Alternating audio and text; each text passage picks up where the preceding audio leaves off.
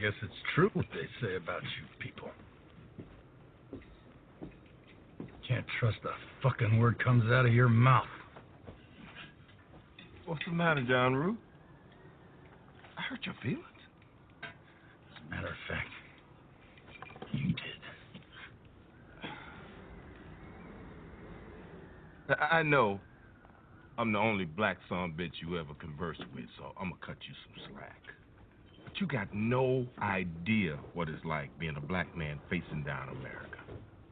The only time black folks is safe is when white folks is disarmed. And this letter had the desired effect of disarming white folks. Call it what you want. I call it a dirty fucking trick.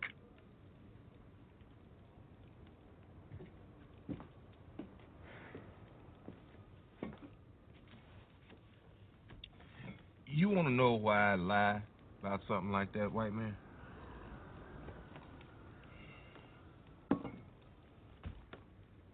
Got me on that stagecoach, didn't it?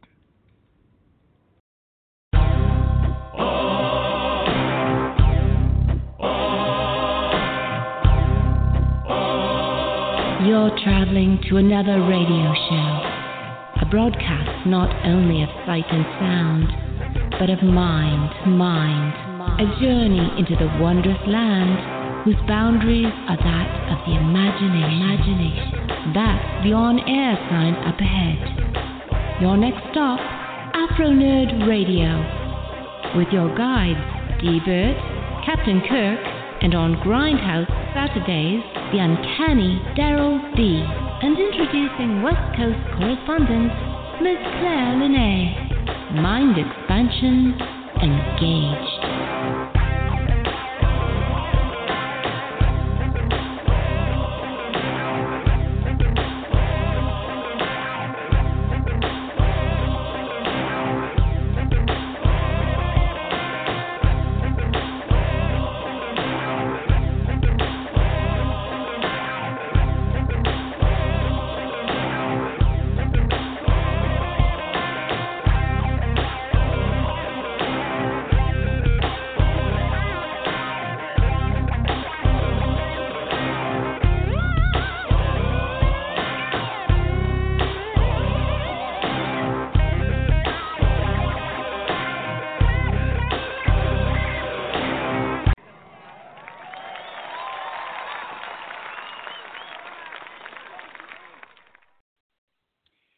Greetings, folks.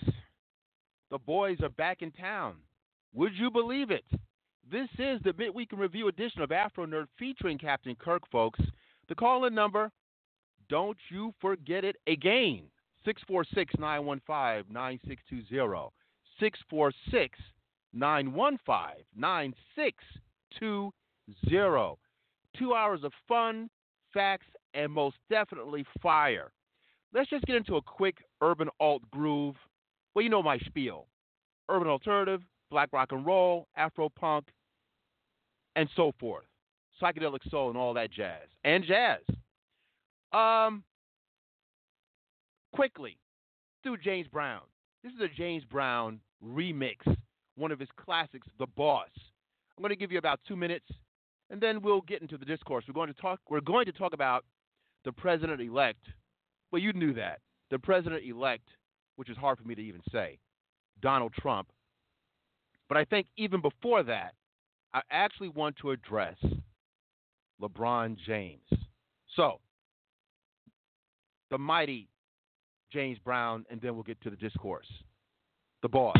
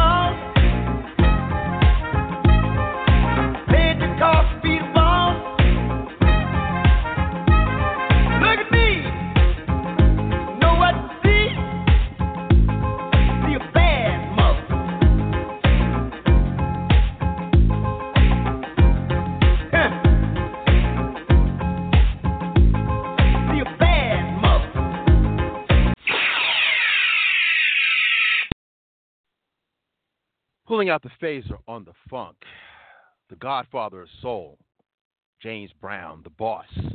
Folks, this is the Midweek Review edition. Let's just get to it. Cap, you're needed off of Rigel 4 and on to Terra Firma. Let's get to it.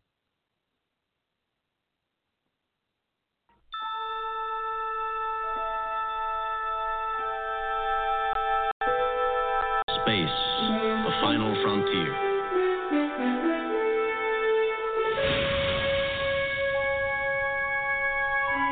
Are the voyages of the starship Enterprise. Its five year mission to explore strange new worlds, to seek out new life and new civilizations, to boldly go where no man has gone before.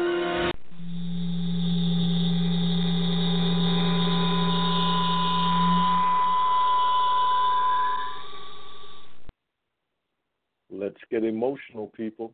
Let's get ready to get emotional. Afronerd. The floor is yours, sir. All right. All right, folks. Um, as I said at the top of the show, that, you know, we're, we're pretty much forced to speak about Donald Trump, President elect Donald Trump, but I really want to speak about LeBron James.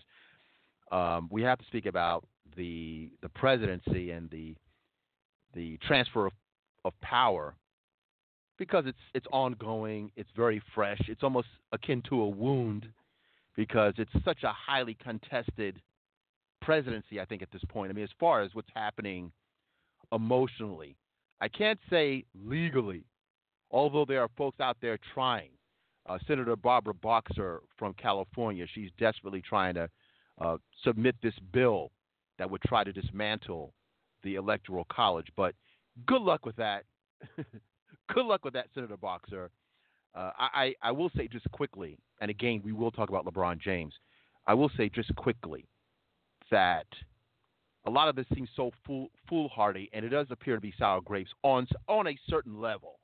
On a certain level, we are talking about sour grapes, respectfully, um, because re- realistically, Donald Trump himself had said when he was in the losing position, at least when he thought he was in a losing position, that, oh, yes, we have to dismantle.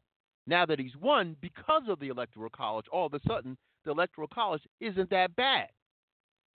Conversely, the Democrats are weighing in saying that the Electoral College seriously needs to be reevaluated because this is the second time in a row, first with Al Gore in 2000 when he had the majority of the popular votes, and we see in like minded fashion his colleague, Secretary Clinton, she too has, I think, approaching a million, over a million more than Donald Trump in, uh, in popularity with the well, pardon me, in, with the popular vote.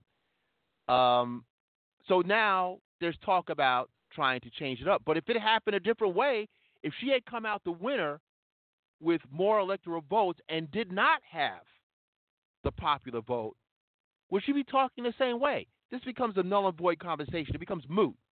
Anyway, let's talk about LeBron James. Um, well, you know what? Let me let me not talk about LeBron James. Let me actually play a clip, a brief clip. Um, this is a rising star. I know the captain knows who this gentleman is. I, I got to figure out a way to get him on the show. He is following in true fashion with the mighty David Carroll and he references David Carroll quite a bit. There's, there's a cadre of independent thinkers in social media. I would say the captain, yours truly, Clay Lene, and the uncanny Daryl B. There's a cadre of folks, uh, for, you know, with the, ranging from different hardcore to light core styles. I think we give you, some may disagree, we give you a lighter touch. Some of these guys weigh in really heavy hard body karate style. So anyway, O'Shea Duke Jackson. I want to give you a few minutes uh, uh of of of him dismantling this Lebr- LeBron James issue. Then we will weigh in in our own way. But it, it, it's a bit vulgar. It's a bit visceral. You know, we're not into cursing. Again, he has a heavier touch. We have a lighter touch. But I want you to hear a few minutes of Mr. Jackson breaking down this LeBron James thing, and uh, just just to the quickness, he has a bugaboo about Phil Jackson, call, referring to his business partners, LeBron James' business partners, as a posse. I get his drift, and I would agree under normal circumstances. But I think the zeitgeist, the zeitgeist doesn't really lend credence to the argument about a posse being inappropriate. I'll explain O'Shea Duke Jackson first, then we'll do what we have to do. Hold on.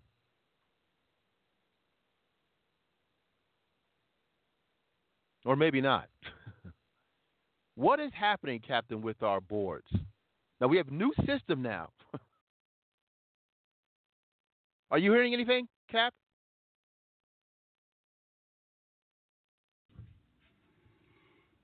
This is going to be one There of we those go. videos that I'm going to lose about 45 to 50 subscribers because you buffoonish, emotional, feminine acting Negroes, some of y'all, you don't have a problem with me talking about black women. You don't have a t- problem with me talking about the black community. But once I talk about one of you Negroes' sacred cows, you niggas go fucking crazy. If I talk about Tupac, you go crazy. And I noticed the last time I talked about this soft ass Negro, LeBron James, you Negroes got in your period. It was menstruation everywhere. I could just throw tampons at you because you was just menstruating everywhere, ovulating. You was pregnant. You Negroes was emotional.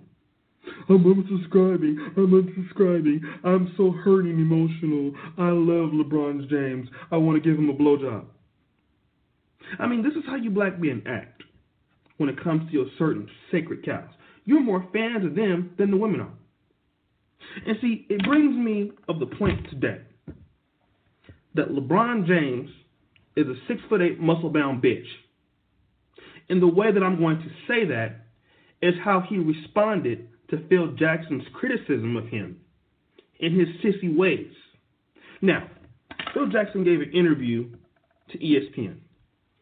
Phil Jackson, who's won, I believe, maybe it's like nine or ten NBA coaching titles, uh, multiple with Chicago Bulls and the Los Angeles Lakers, coached the greatest player of all time, Michael Jordan, and then Kobe Bryant, who wasn't far off, Shaquille O'Neal, Scottie Pippen. I mean, this guy knows how to handle big time players. And he was talking about how LeBron James pretty much slapped the Miami Heat in the face as to why he left.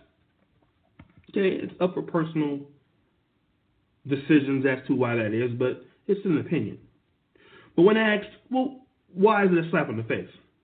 Well, see, LeBron James, just like the rest of you feminine black men who side with him, just like you mad ass fem well, you black women are not feminine, so you masculine black women who want everything your way. See, as Phil Jackson reports, because obviously you know, General Manager Phil Jackson, Paul Riley, uh, Pat Riley, who coached, you know, Magic Johnson, James Worthy, Kareem Abdul-Jabbar, also great players. You see, these people talk. And the real reason that LeBron James left Cleveland um, was not because he loved Cleveland so much as a Cavaliers fan. He wanted to play for the Cavs.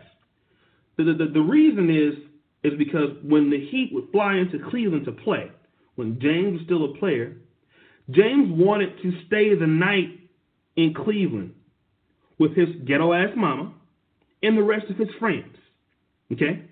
Now, it's against the rules of the team to stay overnight after a game is over. But see, LeBron James already gets special privileges. He cries to the referee all the goddamn time, like a punk, like a lot of you black men out there who side with him, how you cry. You see, LeBron James is, is, is, is not like the athletes of old. Wasn't like Magic Johnson. Wasn't like Kareem. Wasn't like these athletes who just you know, stuck it out and just played and did what they had to do. No, not LeBron James. LeBron James is a prima donna bitch. The one that his mother made him to be. And so what happened was when LeBron James taking his ghetto ass mother, all of his little friends and shit, he wanted to stay the night after the game and spend the night in Cleveland, hang out in his big ass mansion. You see. And then when the coach was so pressured to do so, he would have to, you know, text message, you know, Pat Riley, like, listen, what am I supposed to do? I mean, LeBron James, you know, I don't want to fuck around him get me fired because LeBron James has gotten a few coaches fired. Okay? And and when the coach text messages Pat Riley, Pat Riley says, listen, tell him to get his ass on the plane. He is not bigger than the fucking team. He's not. See, this is what these black men and these sports, you know, they don't they don't understand because they don't have a man in their life uh, uh, uh, to raise them the correct way. When your mama is, and LeBron James' mom was a hoe, the bitch still don't know who his daddy is. I mean, try that on for size, right? This is the worst kind of single mother that you can be. You have a guy at 15 years old, you don't know who the daddy is. Nobody, nobody knows who he is. Okay? Not you, not LeBron, not anybody. So LeBron, can you be mad at, Negro? Uh, I mean, your daddy for not being there. Your mama didn't know who the fuck he was. But that's another story. All right. Enough of that. He's pretty brutal, and he he, he went somewhere uh, a bit more than where I would have gone. And I and, and again, folks, you know, we run a clean ship, and I I do like Mr. Jackson for what he does. Uh, we do something a bit different, although you know we're still in the same vein as far as trying to deconstruct some stuff. I, am going to put it in a different perspective. Um, he went again full body karate. I think there's a different way of looking at this. Uh, again, as he was unpacking the story, uh, there was an ESPN a ESPN piece where Phil Jackson was being interviewed. Um, Phil Jackson is a legend. Now he's part of management and has been. Uh, now he's a, the Knicks president, uh, but we know him for being a very proficient coach, one of the best coach, coaches in history, dare I say. Um, and he weighed in on LeBron James. Two as a player. Just, just for clarification. repeat that again. 11, again. Eleven coaching championships and two as a player, as a Knicks. He came off the oh, bench yeah. for the Knicks. Well, so it's 13, 13 we, altogether. We we can't we can't discount this gentleman's um, biography, his skill set. It's otherworldly. Uh, hell, that's the reason why our sorry behind Knicks have him uh, in in that position. We're we're hoping that you know we, maybe if we rub his forehead, we might be able to uh, eke out a win in some in some distant century. Anyway, that's another story. Anyway, um, so he used the term posse, and it, it's it's fairly well known. Cap, I, I, you know, I would think it's somewhat known that LeBron James operates differently, somewhat differently. That he has a, a cadre of his friends that I believe he he um, he gave them opportunities to to to be to go into business with him. So this is not the normal or the stereotypical story for for for, for a, a black athlete where he just has a whole bunch of hangers-ons and they don't they don't do anything. They're not contributors. You know, they're not business partners. I mean, these these are business partners. So maybe specifically about LeBron James, he has a right to, to, to take issue, to take umbrage with Phil Jackson. Now, the only problem I have is that one, Phil Jackson has been intimate with black culture via basketball for decades. Now, does that mean he gets a pass? Maybe not. Maybe it does. Uh, I know, and I'm pretty sure Captain can weigh on this, weigh in on this as well. I'm sure that Mr. Jackson has seen some stuff with these NBA players. We see how some of these NBA players conduct quote unquote business all the time. Was Derrick Rose conducting business recently when he was acquitted of, of rape charges? Uh, was his comrades who were accused of raping this young woman? And again, he was let off, but were they his business partners or were they his posse? With with LeBron James, we recently had a, a, a quick story a few weeks ago with the recent World Series game where they had a, a camera on Mr. James and his wife, and it appeared that his wife was smoking some kind of substance. It looked to be Mary Jane. Hydro is what they call it on the street. Whatever. Look like a blunt. Let's call it what it is. what it looked like, allegedly. Allegedly. Well, I'm trying. I'm trying to be delicate. So you have that, and then I remember Commissioner of the NBA David Stern, who who who took umbrage with the way many of these players who have an affinity for hip hop culture, how he wanted these players when they were off or on the sidelines, on the on the court side, pardon me, that he wanted them to dress like professionals. I mean, some may want to call that old school. I like to use the term classic, but the classic players that I think many perceived perceived differently. Not that they couldn't have been up to shenanigans. Not that they could not have been up to shenanigans, Captain, but they sure enough put on a good face. So you think of the Magics and the and the Michael Jordans, um, even going back to to Clyde Frazier. Hell, NBA, growing up, the NBA were, were, known to be to, to have a certain sartorial spirit that these guys were known as being clothes horses at one point. Not so much the, the NFL. There's a few guys. Few guys. I think Joe Namath, believe it or not, had kind of a thing with the fur coats. He was, you know, Joe Namath has kind of again. He, if you know his Pittsburgh credentials, he was raised around black folks also, so he had a little flair about him from a white perspective. But that's another story. With the NBA, these guys were known to be pretty sharp. Many, many young people, including myself, looked up to the NBA because of their appearance. That changed in the age of Allen Iverson. Shout out to him.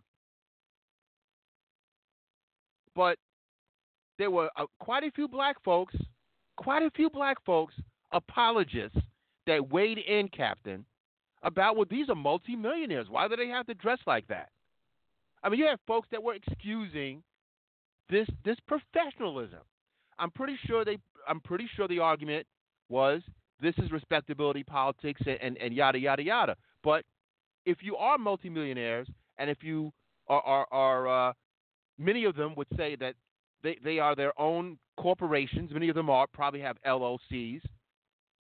They're business people. Then why not look the part? No, popping bottles, the hip hop thing, do rags, tattoos. I mean, I'm confused.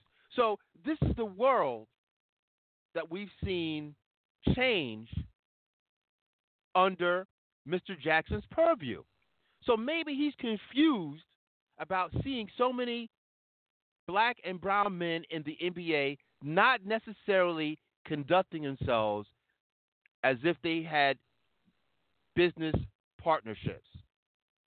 I mean, that's what it is. So that that's why I, I, I really have a difficult time when this surface level outrage, these microaggressions, this millennial thing, because we know that Mr. Mr. James is a millennial, that these slights, people weigh in with full power, full passion, and there's never any nuance. And I'm not even saying that Mr. Jackson might not have been out of pocket. I, I dare I say there's something there, but you lose me with all this ancillary stuff going on. That's my that's what I have a problem with. And I and I want folks to, to answer me honestly. The call in number again, 646-915-9620, 646-915-9620. Am I am I just delusional? I mean, am I just making this stuff up? I mean, I think folks think that I'm I'm intentionally intentionally um, just trying to be uh, a difficult person. That I'm intentionally contrarian. I mean, I know that our tagline implies that I'm contrarian, you know, but I, I don't. I'm not contrarian for the sake of being contrarian. I, this this is what comes to my mind. What what I said was is it not factual? What I just said, or am I just making this stuff up? Let's go to the calls. Well, you know, I'm going to go to the call. I want to hear. Yeah, get your two cents in, and then let's go to the call. I, I think the media loves a white and black situation, and they like to amp it up. I think you have that going on with this, you know, because it's really surface. It's really nothing, but made into something. You know, that's that's one thing. Maybe uh, Phil Jackson is a little out of pocket in respect to that, and I also think, you know, in lieu of everything that's happening, people are very sensitive between a black and white situation. So you have all that going there, you know, from this at this standpoint at this given time. So that amps it up to the point where here we are. We have to talk about it. That's all I'll add to it, Afronerd. Let's go to the caller. All right, let's get to it. 703, welcome to the midweek. What's up? Tell us who you are, where you're calling from. Hey, Cap. Hey, D-Burt. It's me, Black Road. How you doing? Pretty How's good, going, man. Sir? What's the deal? Um, it's it's a controversy. I saw this I saw this article like way early in the morning, briefly. I think on Facebook or someplace. I took one look at the headline and completely dismissed it. This is I I, I want to say pretty much the captain has it exactly right. The the media loves the white black situation. Um, it's a sensitive time, so basically Phil Jackson made a comment. You know, LeBron James made a comment, and and, basically the media, which is run by Generation X mostly, decided to make this an issue, which is not. Um, to me, it's, a complete controversy. Um, it, it, it's, it's petty. I, I put in the chat. Small minds talk about people. Great minds talk about ideas. We need to be we need, we need to be past this stuff right now. So it's really just a distraction. It's just trying to get a distraction out there. That's all it is.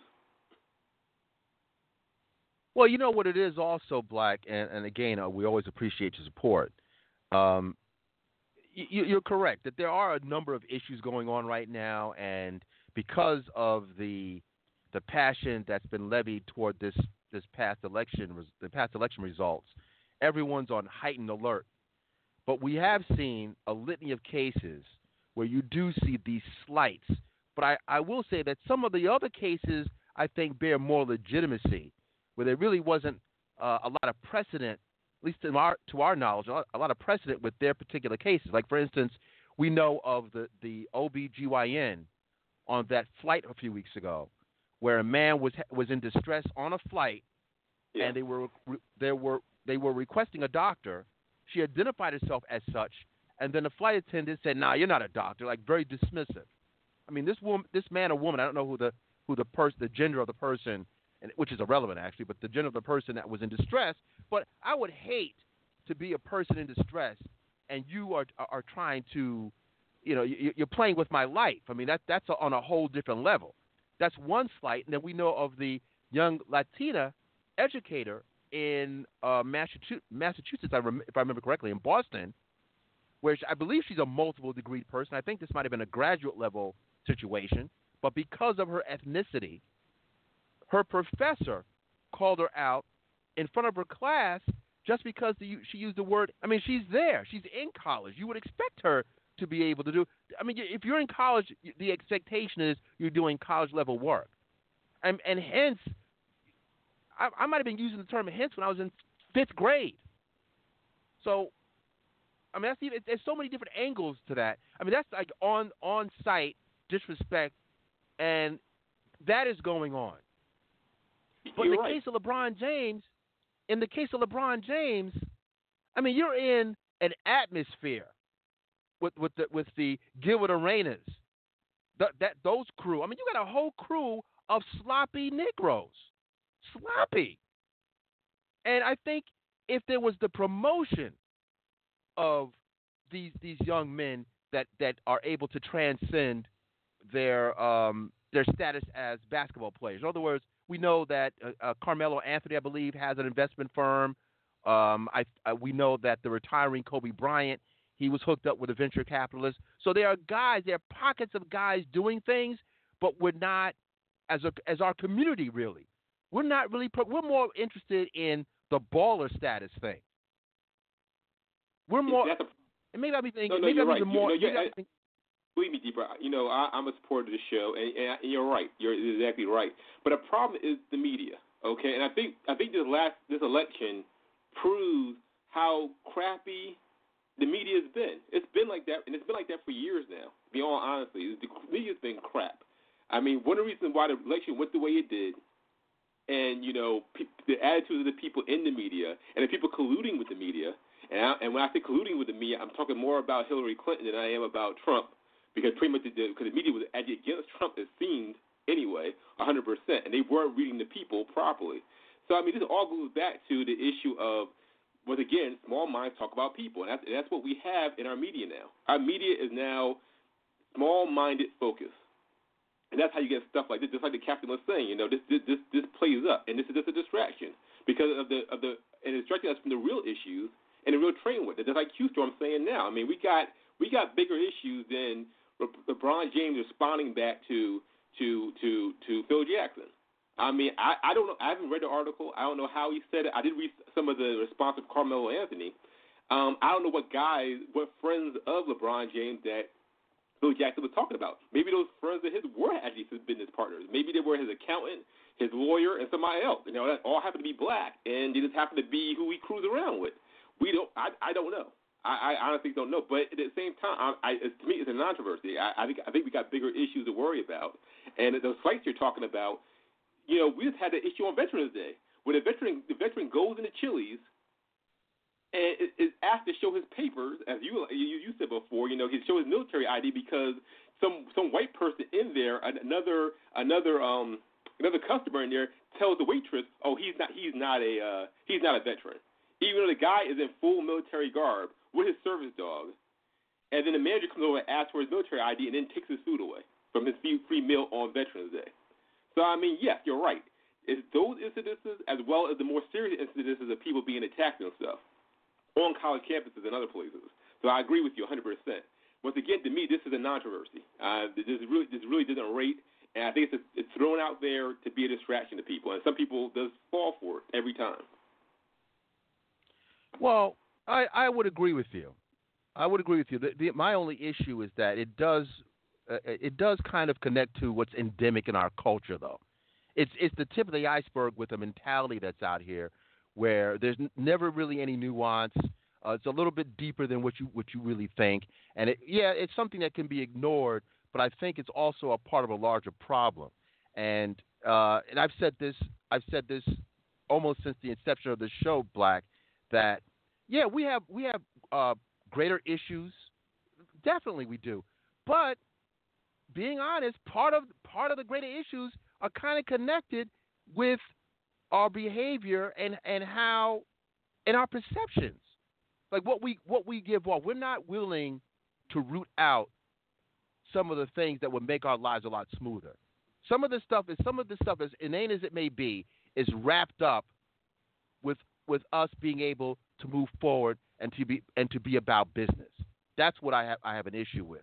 It's it's LeBron James is you know he's particularly pissed off because personally he was able to deal with his his friends and get them shored up and they specifically are not they wouldn't be considered considered a posse but there's a whole lot of posses around him in the NBA and you're, and you're asking Phil Jackson to be that discerning maybe it's fair maybe that's fair but you know in the wake of this election and how folks are so shocked. I mean, the Dave Chappelle skit, which we'll talk about, which was Oh, yeah, legendary. yeah, I- now. I, think you should, I I think he needs to get a gig out of this.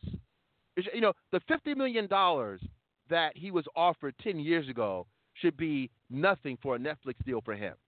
Hell, his his compatriot Chris Rock garnered forty million just like that. It's so it's so quiet. It shows you how things have moved along. Netflix Yeah, gave him forty million dollars. Forty million dollars, you know, fifty million dollars ten or eleven years ago was a big deal.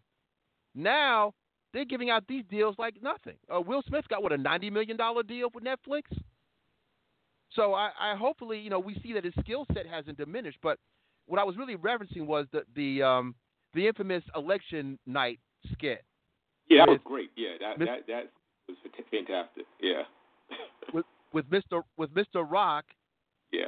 and and uh, and of course Mr. Chappelle. That these two, I was right there in the pocket when that skit was going on. I was literally, I felt like I was in the room. It was that was that was beyond. It was it was surreal because the shock and awe that actors had, you could see black folks were like, well, you know, this is this is we've The whole seen this story. before. No, This is not the white man. This is the white man. So I, a I, I prize. want now. My problem is we have black millennials that are Oh, acting like these white cha- like these white characters in this SNL skit.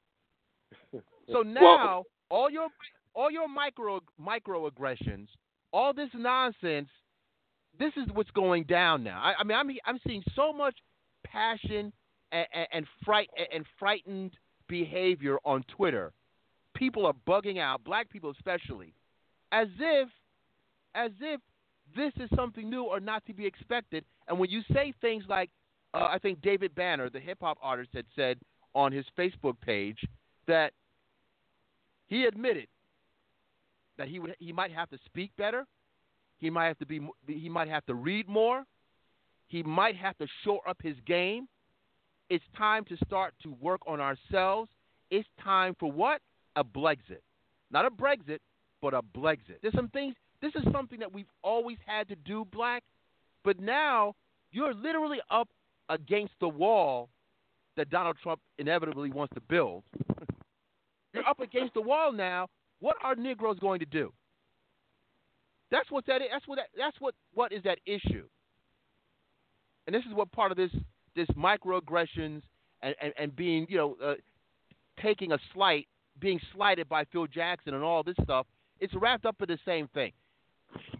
Well- Negroes well- are going to have to start being. Let me finish, finish this one point. Negroes are going to have to going to have to start really enacting inroads to an infrastructure. There's no there's no ifs and buts about that. You're you're going to have to figure out how to be more self-sustaining because it's going down. It's always been now. It's always been this this this impending thing that's that's that that was bound to happen, and now you have absolutely no choice. The writing is more than on the wall. So what are you going to do, Black? Uh, uh, okay, so I, I want to address a couple of things. So one thing about people being shocked with the results of the election, um, yeah, okay, I remember, you know, back in 2000, you know, I, the first time I voted was for for Bill Clinton in '92. I was 18 the first time I voted. Voted again for Bill Clinton in '96. You know, and I was kind of a student of politics and history and stuff. I got interested in in middle school and everything. So I, I kind of knew things could always go back the other way.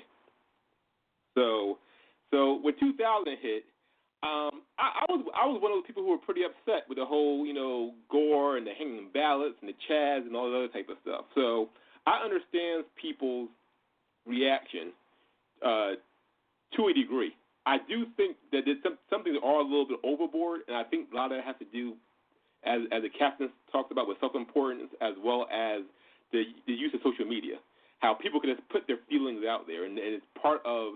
Um, and I'm not going to, and, and I, I think we need to stop doing it, pinning everything on millennials, because let's be honest, there's a lot, there's a lot of Generation X folks who are also flipping out too over what happened with the election and the, and and the behavior of Donald Trump and so on and so forth, and don't understand how politics really work in this country. Um, so a lot of, a lot of angry feelings and other, all the other type of stuff that happen online is because of the social media environment we have now, which has been around for almost 10 years now, and this is what people do.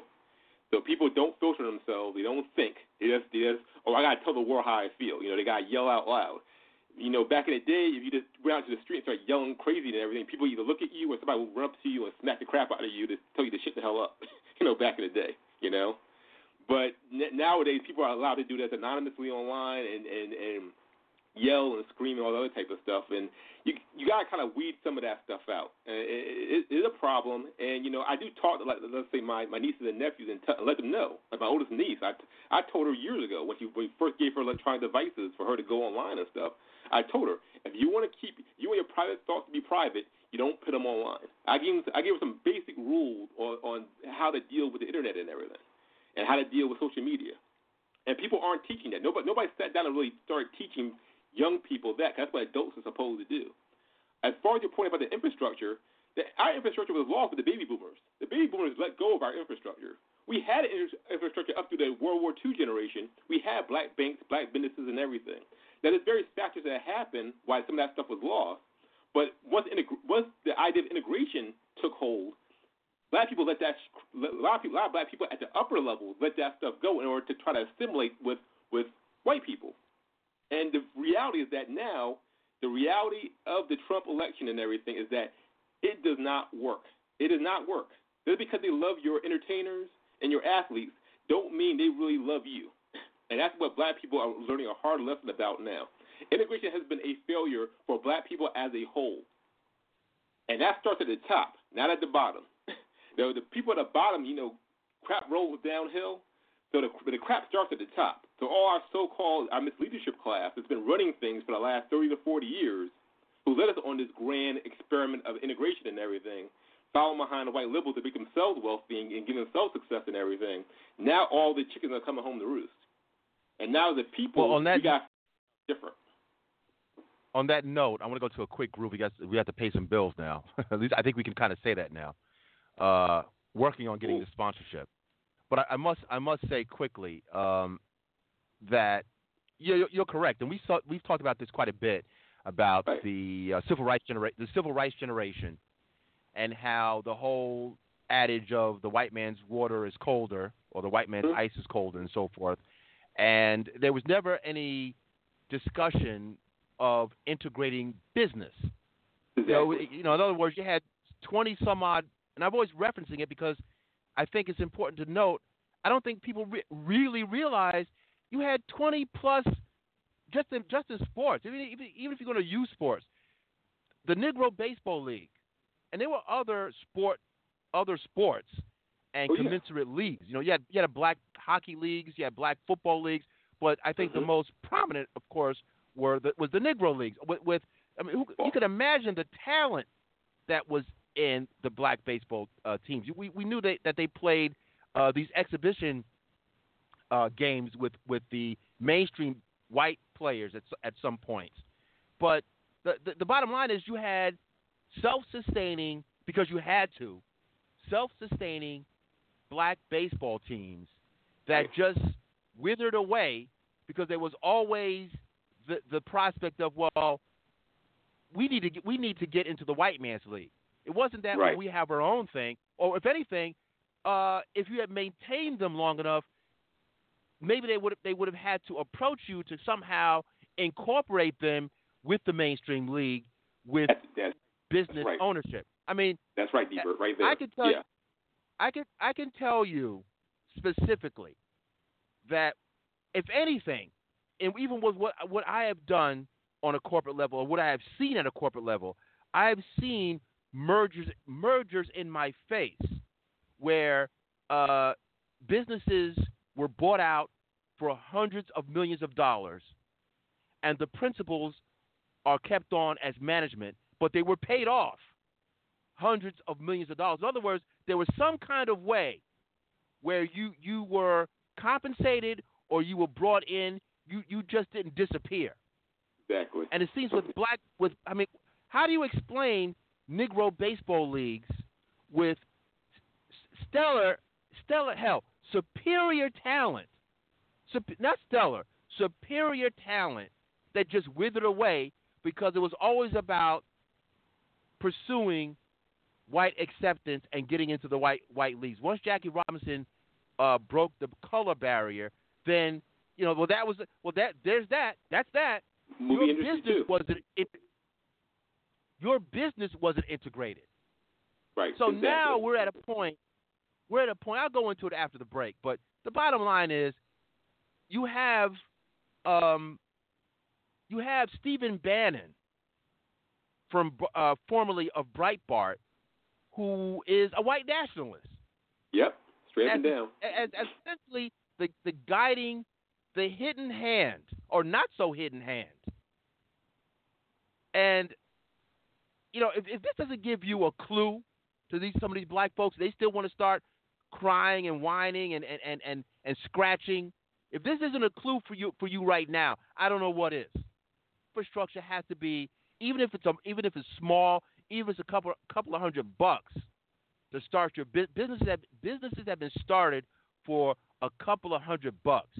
We got to start to start from somewhere. Uh, Bill Gates started out in a garage. So, anyway, uh, Black always continue supporting us. We're going to go to a quick groove, paying the bills. More on Tribe Called Quest, Tribe Called Quest, St. Albans' own Tribe Called Quest.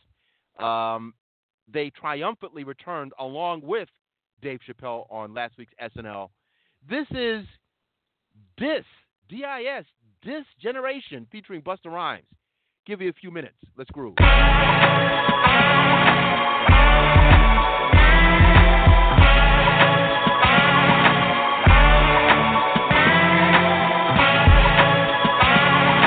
Rocks with a capital G, ball in the beat. Status Chris Paul or John Wall in the league. Grab a mic till the knuckles will bleed. Cause I believe the potent and I'm potent have you geek like speed. If rationale is natural or will weave, it's all edges and peaks. Setting me on a permanent speed. I'm in the world where my princess Leia. Ain't you feeling my beta? And my lore grows greater and greater. Tim trails drop the poisonous vapor. Have you shaking like Gator. Been chill, nigga, process the data. Blu-ray wave follow a beta. I DVR for later. Cop a monster with a G to my waiter. You can't define minus X, Y to Z. It's a generational elitist. Have you cheating virtual think pieces? See these written words in medical science. Brains defiant. Thoughts heavy, baby. They're a major appliance. Leave a tan when dropping to flying. Fluid giant. Dude's nice. He tight screwed in with some pliers. Cool with some buyers. Yeah, nigga. Cool with some growers. Never know tattletales. Only I don't know us. See show me generation. Show us what you gon' show us. So listen, mommy. See, we could collude with a boy. Mouthpiece like coins with a jubilant noise. Dude's rude and useless as coins. Shoot 'em boys. Burst in, rehearsing the soothing the loins. Talk to Joey Earl, Kendrick Cole, gatekeepers flow. They are extensions of instinctual soul. It's the highest of commodity grade, and you can get it today.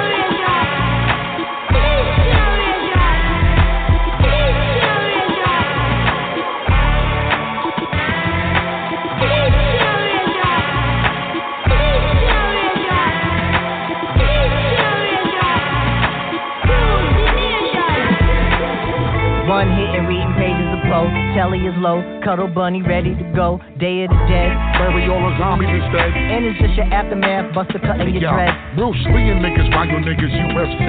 Smoke trio niggas, sizzle out your USB.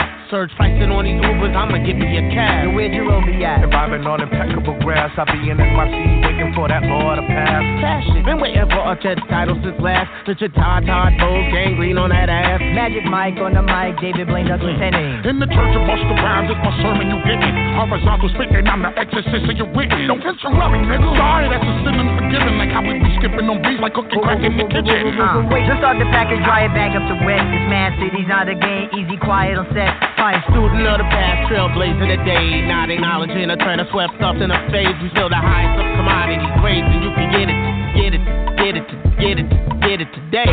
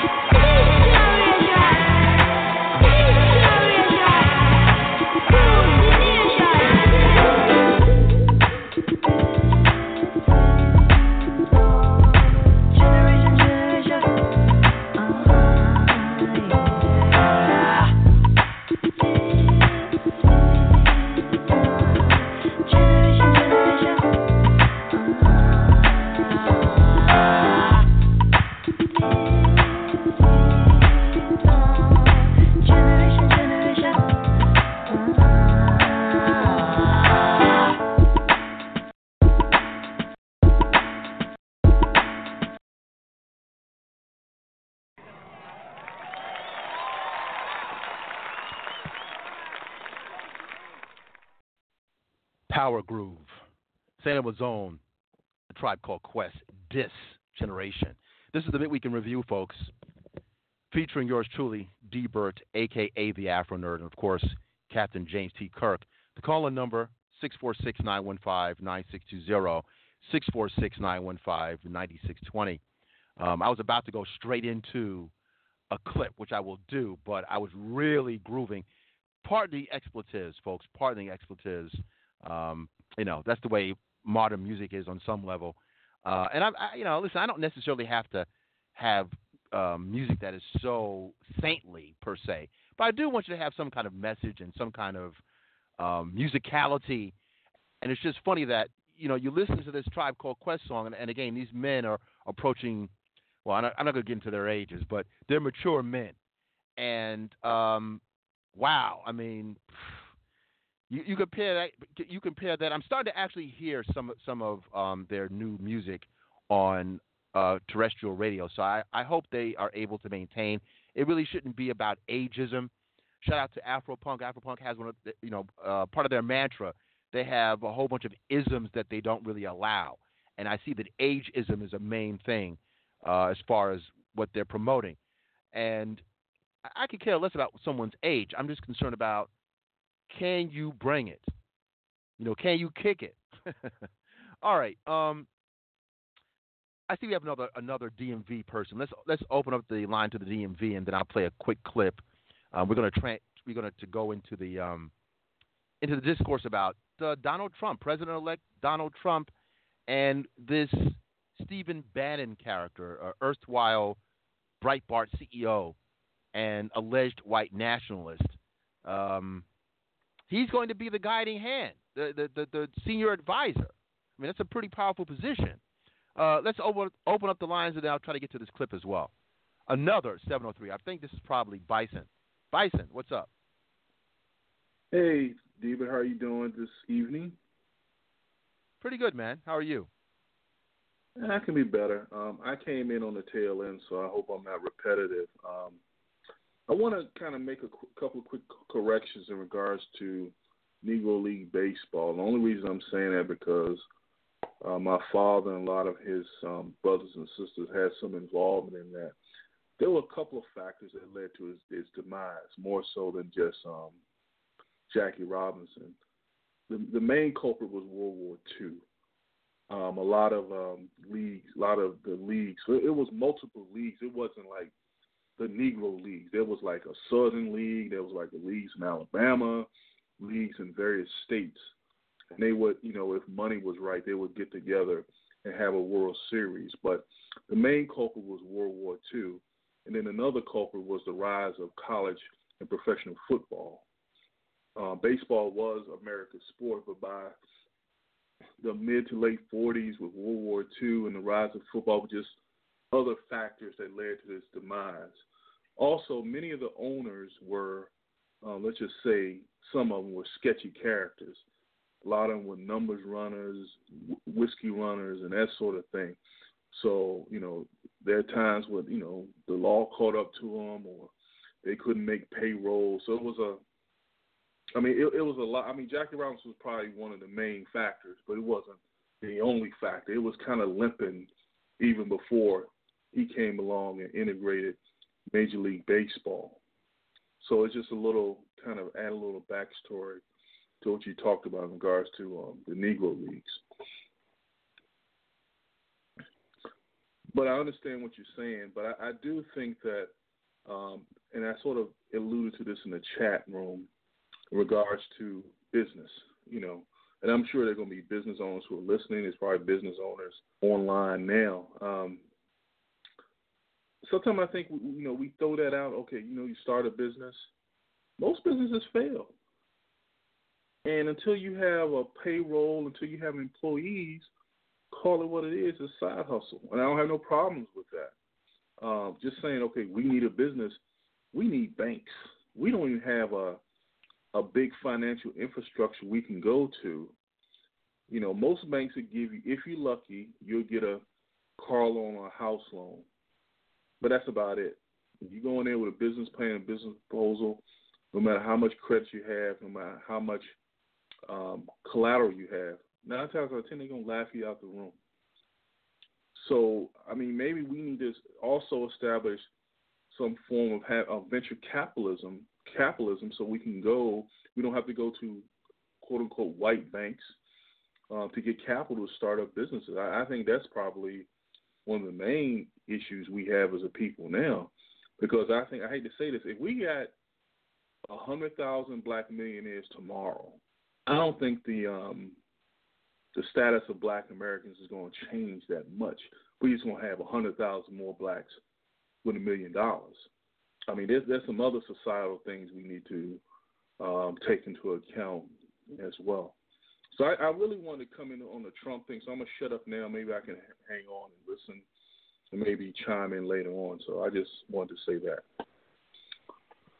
All right. Uh, listen, your your opinion, as always, is duly noted. Um, I'm going to keep you on hold for a minute. I'm, I'm going to bring you back in because we do want to get into the Trump thing.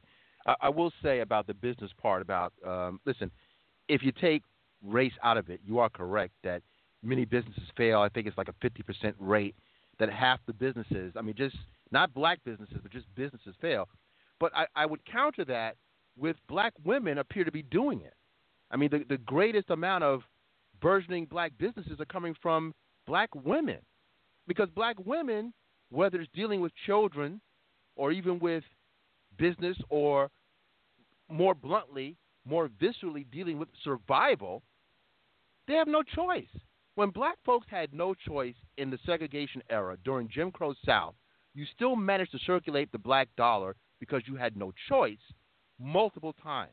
Now that you found out that the, your white man's white, white man's ice is purportedly colder, you do it one time. I mean, uh, allegedly the black dollar remains in the black community less than 30 minutes. I mean, I hope it's not that bad, but it could, it could if it is that bad, I, I wouldn't necessarily be shocked. And I just think that whether it's whether it's difficult or not, it has to be done. There's no way. Uh, uh, there's no way to get around it. And when you have a white nationalist, not that I mean, let's put it this way: we know this is also a psychological component too. If Hillary Clinton had become president, there's nothing to stop someone uh, who was who, who who was white to have a, a, a white nationalist spirit or to, to, to, be in the pocket for white advancement. So it seems to it seems to matter to black people that they actually know that it's a it's a white nationalist. I mean, he, you know, he has that label, but it could have easily been business as usual, and you just didn't know, but you'd feel more comfortable. You see, you see, the Negro is clearly asleep. In my mind, I I'm really not making that much of a distinction between Hillary Clinton and President elect Donald Trump when it comes down to really how black people have to operate going forward. That I, I think I have to chime in with with uh, David Banner. I think this might be a blessing in a perverted, indirect way. I'm not saying it's it's it's it's the greatest thing since sliced bread, but now you you absolutely have no choice because I, I would find it hard to believe that a a confirmed uh, alt writer, alt right enthusiast, or alt right promoter slash white nationalist is going to have black interests in, in in his in his dossier. I don't think it's going down that way. To our, to, I see we have other callers. For those who'd like to join in on our discourse, I see more DMV folks in the house. Please press one. If you press one, that way we will know that you're literally raising your hand and you want to join in, join in on the conversation. Um, l- let's go to this quick clip. I think this is courtesy of the Young Turks, uh, Cenk Uygur and his outfit. Uh, I, I, again, a per, again a person who has um, who serves as, as an, an excellent example of having his own media operation on the internet. It's thriving. I mean, this is. I mean, is there a black equivalent to that? I mean, I see a few cats who have pretty impressive subscriber rates on YouTube, but again, that's a business. You have Marques Brownlee, who, because of his skill set, has 3.9 million subscribers on YouTube. It's safe to say that young man at 22, 23 is probably garnering six figures a month. So, I mean, the excuses are wearing thin, and whether and whether they are excuses, we have no choice. I mean, that's what it is. That goes for yours truly. That goes to anybody listening. There's no, there's no choice. There's no choice. That's that. All right, let me see if I can find this, this clip. Okay, here we go. Young Turk, uh, give you a few minutes of their waxing about this white supremacist perhaps being on the payroll. Hold on. So Trump has named some of his appointments to the Trump presidency going forward, including Reince Priebus as his chief, chief of staff and Breitbart's Steve Ban- Bannon, who was also the CEO of his campaign, as chief strategist and counsel, whatever that means. Um, Pence will lead the transition team, which we already know. He, uh, of course, elbowed out Chris Christie. Not an easy thing to do. not an easy thing to do. He, Chris Christie, got a lot of flack because of Bridgegate. Also, he wanted to transition the Supreme Court into the Supreme Food Court. That's a joke. Um, anyway, so Wait, he really wanted to do that? Yeah, that's what he wanted Wow. to do. Yeah. It's the Supreme Food Food Court? Court. Yeah, Someone the said Food- Taco Supreme Supreme Court. Court. How about Taco Supreme Court? Anyhow, No, um, there's no such thing. According to Paul Ryan, there will be no deportation force. We're not planning on erecting You're an kidding. immigration force. You're Yeah. kidding. It's almost like Trump was playing the people to vote for him. It's almost like Trump was completely bullshitting, which goes with uh, goes against everything he's ever done. I can't believe that he was playing those people. That's weird. He's not going to build a wall. That is so weird. Yeah, so he's not going to build necessarily a wall all the way through, but there will be some kind of fencing Right. in places where So there needs is- not be a wall. Has he announced when he's going to renegotiate NAFTA? no one knows. Um, but there are people who are um, the ones who are defending his appointments are, funny enough, Reince Priebus, uh, especially the attacks on Bannon, on Stephen Bannon, who is a former Breitbart. Basically, a lot of people are saying he's responsible for the alt right, and it's hard to disagree with them. Hard to disagree. Um, and here is Priebus appearing uh, to defend Bannon on Morning Joe. There are some concerns about Steve Bannon uh, because of the Breitbart connections. What would you say to those people that have those concerns right now? Well, that's not that's not the Steve Bannon that I know, and I've spent a lot of time with him. Um, but look, you know, uh, this is all about achieving President-elect Trump's agenda, um, and I can assure you, and I think it's really important, and I know that President-elect Trump wants everyone to understand this, that all Americans out there, no matter your race, your gender, your ethnic background, he wants to make you proud of our country. He wants to serve you. The appointment of Stephen Bannon, even if he did go to Harvard Business School or whatever, sends a signal that some of the stoked up uh, hatred that happened in the fringe parts of the internet uh, are things that he's bringing into the White House. Am I wrong about that? And how do you make how do you reassure people that's not the case? Well, I think everyone out there can agree that you judge people as you see them, not as other people have said. Uh, but and that's the that's that's what I would say is that, you know, it, it, it's what people do. Um, it's how people act on a day-to-day basis, and that's nothing I've ever seen. I've only seen uh, a generous, hospitable, wise person to work with. And the other thing about President-elect Trump, and everyone understands it who knows him, he listens to a lot of people. If anyone thinks that I'm the only one that's going to walk into that office and say, this is what you have to do, I think in a lot of cases he takes the advice, but he likes to listen to a lot of people, and that's a good thing. Response? Well, my response is that Reince Priebus was a great choice to be. Uh, honestly, though, I mean, like for, for he's a Republican president. He's he he is uh, he's gonna, he's not going to name who we want to be the chief of staff of the White House. Uh, Reince Priebus somehow, through all of this, was able to keep that group together. And as chairman of a party that seemed to fall away with the, with the uh, candidacy of Trump, he was able to somehow keep those people together, keep people behind them, and then Trump won. So how in the world, I mean, objectively speaking, not speaking with any opinion here, how do you not say that this is the perfect pick to be the chief of staff, to bring the, the staff together and be the liaison between the Republican Congress and the president? I mean, I, I, it's to me, it's a no-brainer, perfect pick.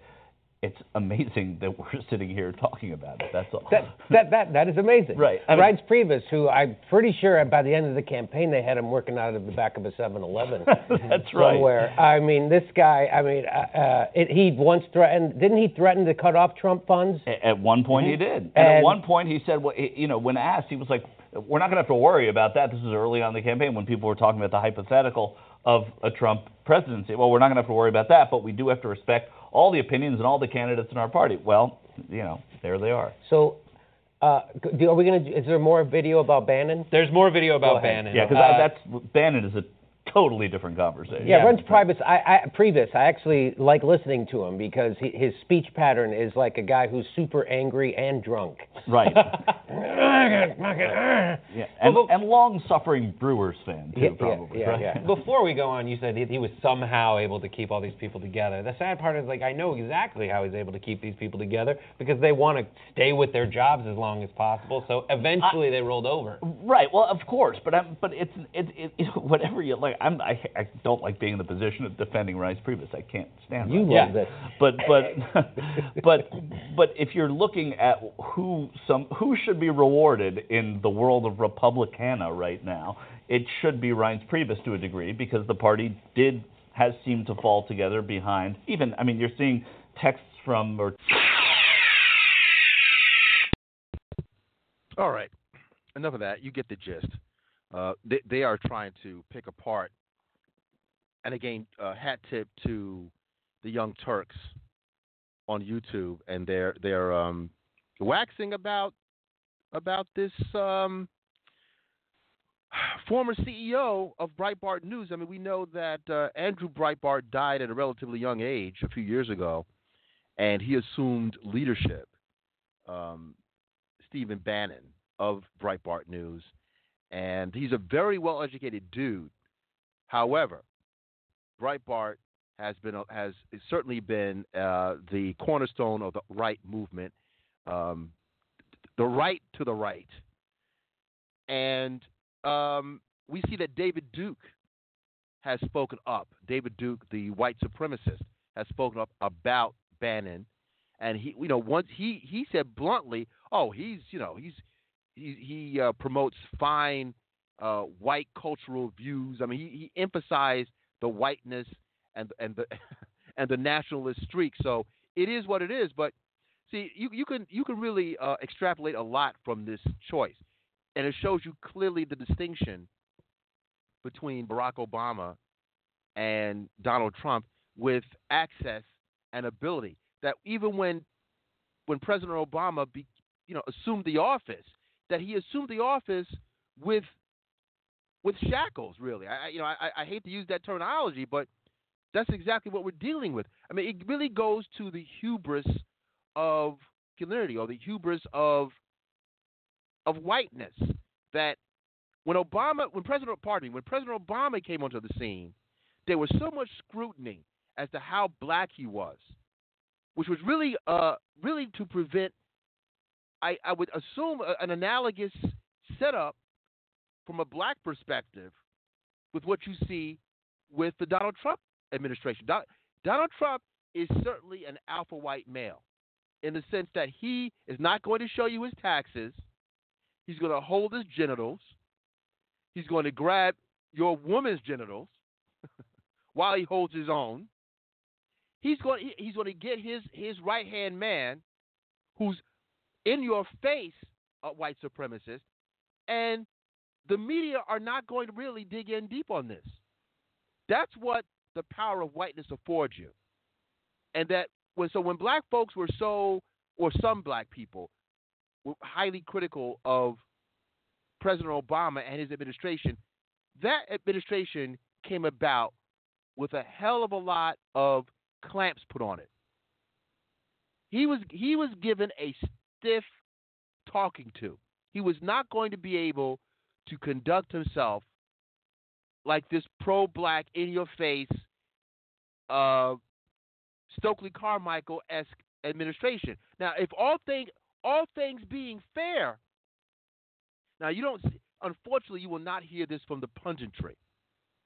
If I were a part of the punditry commercially, I would say this: that Barack, based on what we're seeing now, I would defy, I would defy a white critic, and I'm not, I, and I hate to even go into into um, I hate to go into race all the time because I'm, I'm not really the race guy. I try I try to deconstruct race because I, it's it's beyond that for me.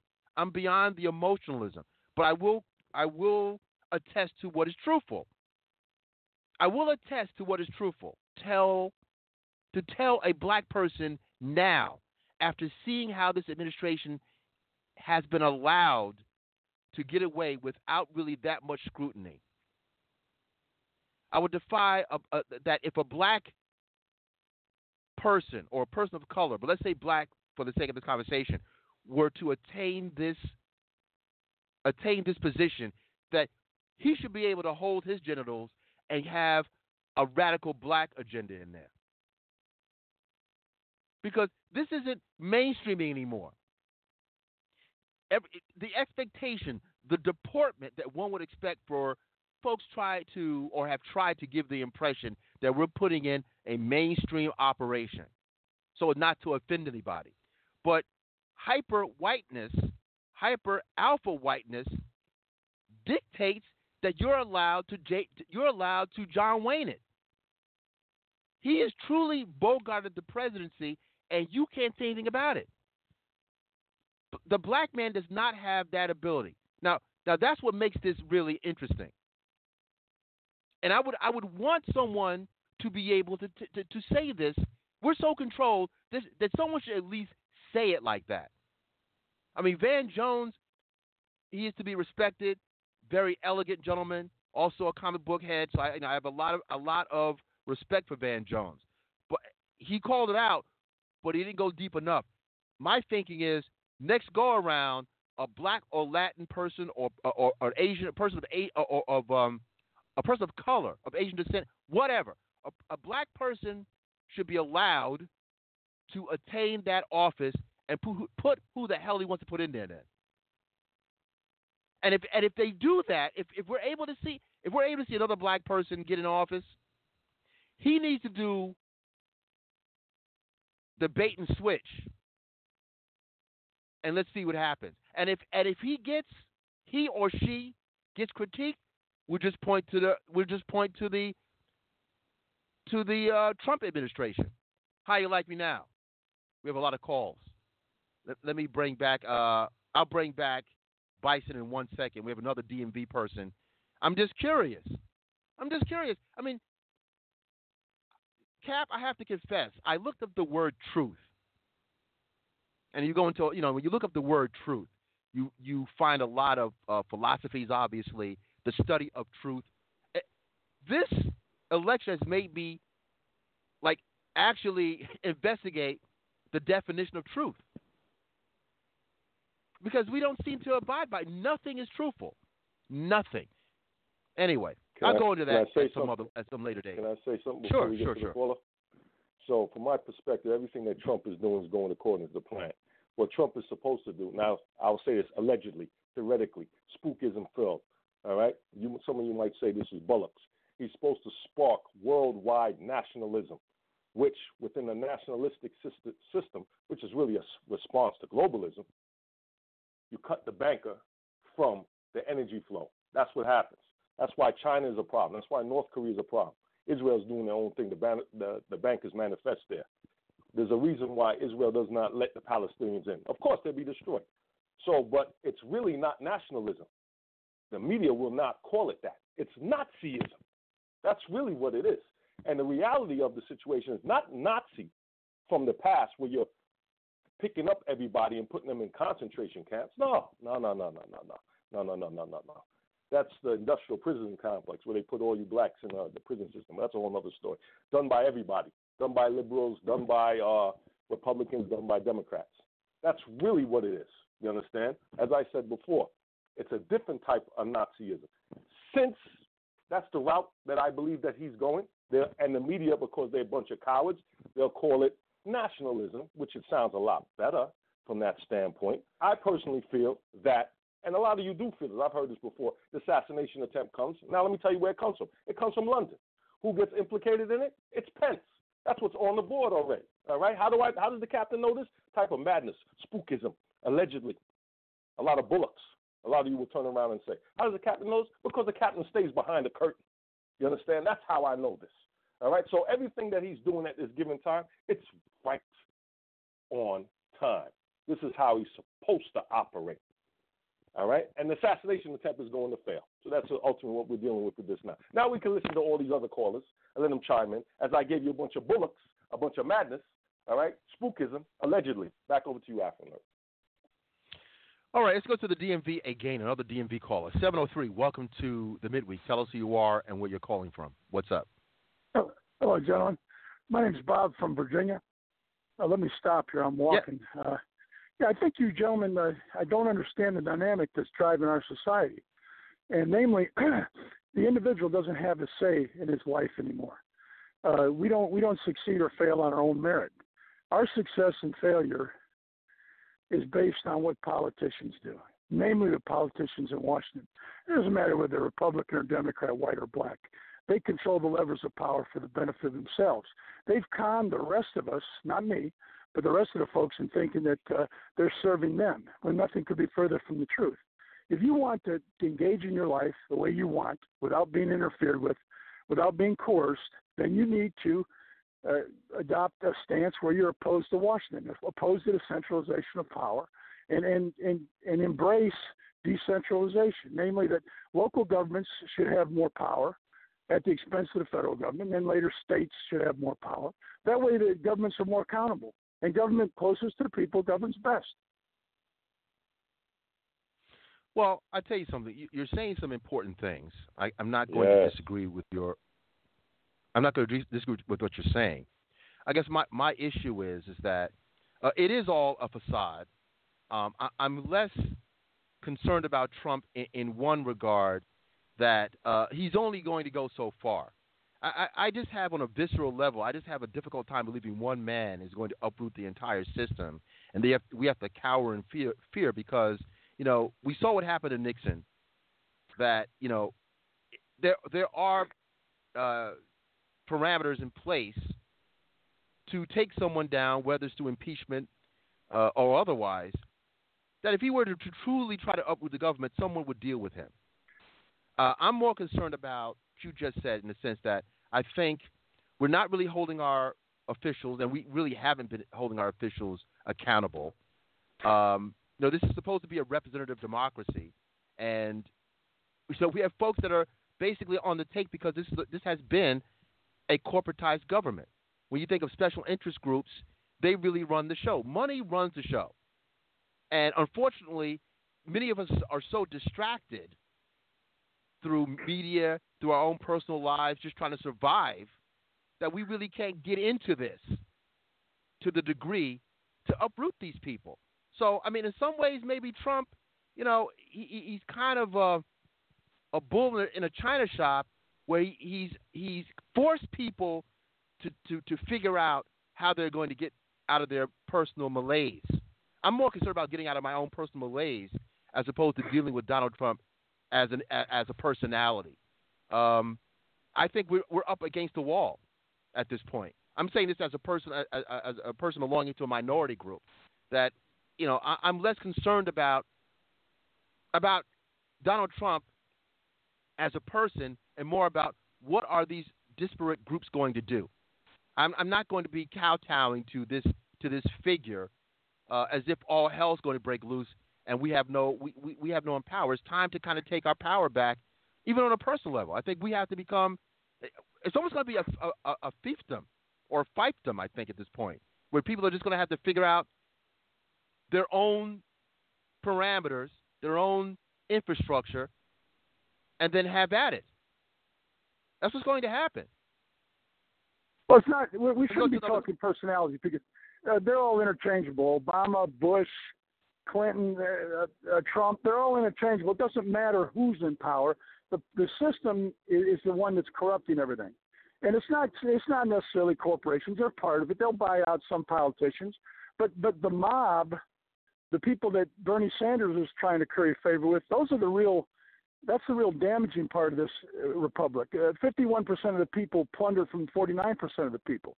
In fact, uh, Thomas Jefferson said that uh, uh, democracy in its purest form is tyranny of the majority. And that's what we really have to be worried about. That's the greater of two evils and when you compare it to corporatism. Because uh, most of our expense in government, in fact, the, the, the component that's going to bankrupt this government and, and destroy our country eventually is Social Security and Medicare and Medicaid. Those programs are insolvent, and they were developed by Democrat, progressive Democrats, to basically con low info uh, low-income voters into voting for them, and they they put in place a program that they knew was insolvent, that they knew was a Ponzi scheme, and that's where we're at today. What's happened is we're going to be more divisive, not because of anything to do with race, because I think the, race is not a, in my uh, opinion, is would not be a problem if this country wasn't bankrupt. We're spending over two hundred billion dollars a year on interest on the debt, and that's going to continue to grow. Uh, the, the military spending is is third behind uh, Medicare, Medicaid, and Social Security, and eventually it'll be behind interest on the debt. So our government and the centralized power in Washington is what's destroying this country. If we if we decentralize power back to localities and, and more importantly back to the individual, we'd be fine. Yeah, you know, I, I, I, would agree with you. I mean, when you when you think about uh, my issue with American politics, uh, I almost would liken it. I, I almost would liken uh, if we had something like uh, uh, the Bundesstaat or um, a British Parliament, where you have a myriad of different political groups vying for power, that they sh- share power. They have issues too, but the fact that we played this racquetball between two parties, as if I mean, I, listen, I consider myself a conservative, but at the end of the day, I would prefer for let's say a pragmatist party, where we just figure out, we just figure this out, as opposed to there is a Republican way of doing things or a conservative way of doing things. There is a liberal way of doing things. There are problems out here that have to be corrected, but we we're so caught up on what which team we're on that uh, if there's going to be a shining light, and I say it's very, uh, you know, it's highly doubtful, but if there were to be a shining light on this past election, is that it might lend credence for the development of these other, or I should say, the promotion of these other parties, whether it's Green Party, Libertarian, whatever. That there needs to be more choices for people to access power if they so choose it. But this whole thing of vying between left and right, and and it's always the lesser of two evils. I mean that that's why I mean as much as I thought that this man didn't know anything, uh, Gary Johnson, I put my vote toward him o- only because I got tired of every two to four years someone telling me that you have to vote, you have to do it this way because this person is more evil than the other person. I say, uh, this is not this is this can't be life. This can't be life. Right. So uh, uh, again, I agree continue- with you. Continue listening to us. Continue listening to us. We appreciate your your uh, support and uh, very great call. Very good call. Thank you so much. Yeah. Hey, hey I, lo- I love I love. Sorry to cut you off. You were going to say? All right. All right. I couldn't, you know, I tried. Uh, let's go back to Bison. I think Bison wanted to, to wanted to um, weigh in on the Trump affair. Hey, um, D-Burt, just want a couple things. One thing that's becoming abundantly clear is how the media right now is going through a process of normalizing what's in the White House. Alt right is just another word for fascism and racism, and they're mainstreaming it as we speak. But I don't, I don't, you know, fault them as much because the media, in in in in, in no direct fashion, created Donald Trump and almost treated it as a joke because the ad revenue off the charts.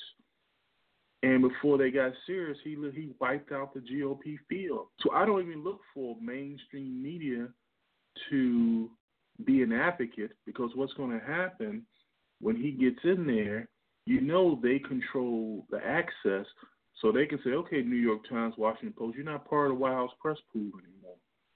Then maybe we can start having some advocacy um, press, you know, outside the main, you know, in the That's mainstream arena.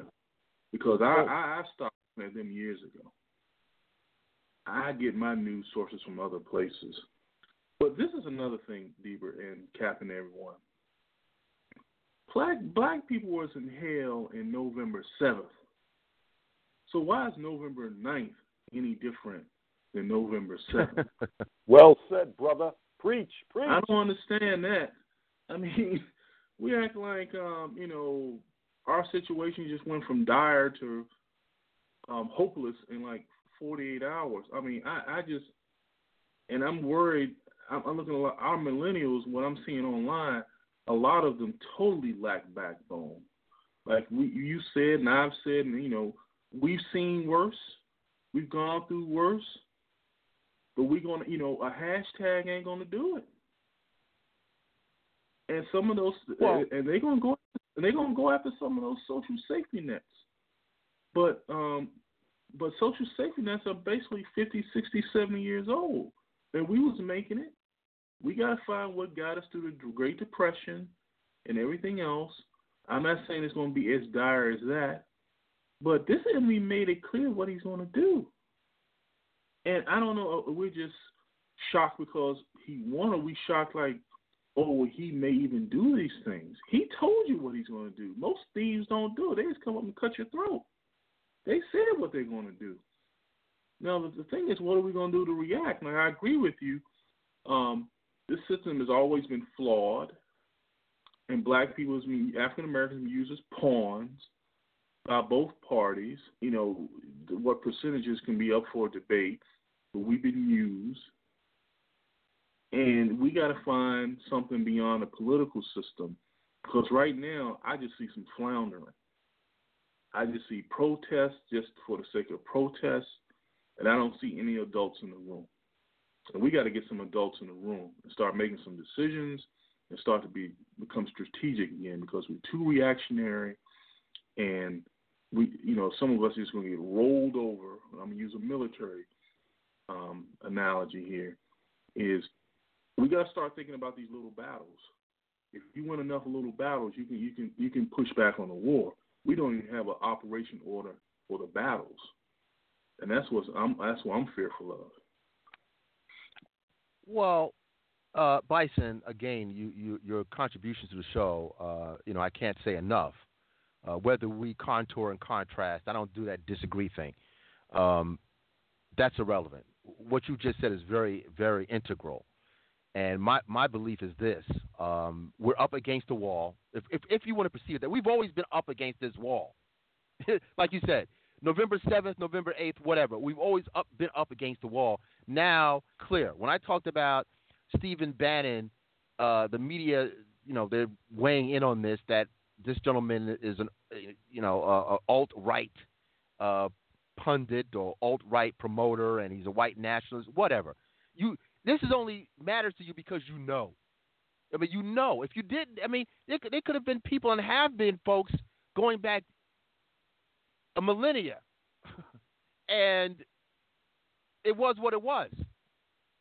So, hell, Lincoln could have been a white nationalist. He wasn't. He wasn't. He wasn't a, a wholesale uh, uh, proponent uh, against slavery. This was just a, a means to an end. I mean, he would have clearly maintained slavery if, if it wasn't going to break the Union. So even even Lincoln, the great emancipator, emancipator uh, you know, this is this was a political move. Really wasn't done because of, of, of a moral issue. He wasn't a John Brown. What you said about the millennials, and I hate to just dump on the millennials, and you're right. There are some Generation X and, and baby boomers that have issues too. I guess that we're, you know, the, the the millennials are the ones that people are kowtowing right now. We're we're seeing their behavior because well, that's what it's all about. Social media means you let it all hang out. You you videotape yourself ad nauseum. So we see these people, uh, and we see how reactionary they are. I, I, I bought this domain name, and, and even I have been distracted, which is very difficult. But the domain name is, is implicit on where I'm going. Blexitstrategy.com. Blexit strategy. Just as a just as there was a Brexit, British exit, there needs to be a black exit. Now I'm not saying a literal black exit where you you exodus where you're leaving the country because we, we we've been contributing to this country. We pay we pay taxes. We've given our, our forefathers and foremothers paid with their lives and their culture and their pain to the development of this country. So we're not going anywhere. But if there were to if there were to be some kind of active response to what is going on, if if we need to respond to this, what you need to do is to take away some of this money.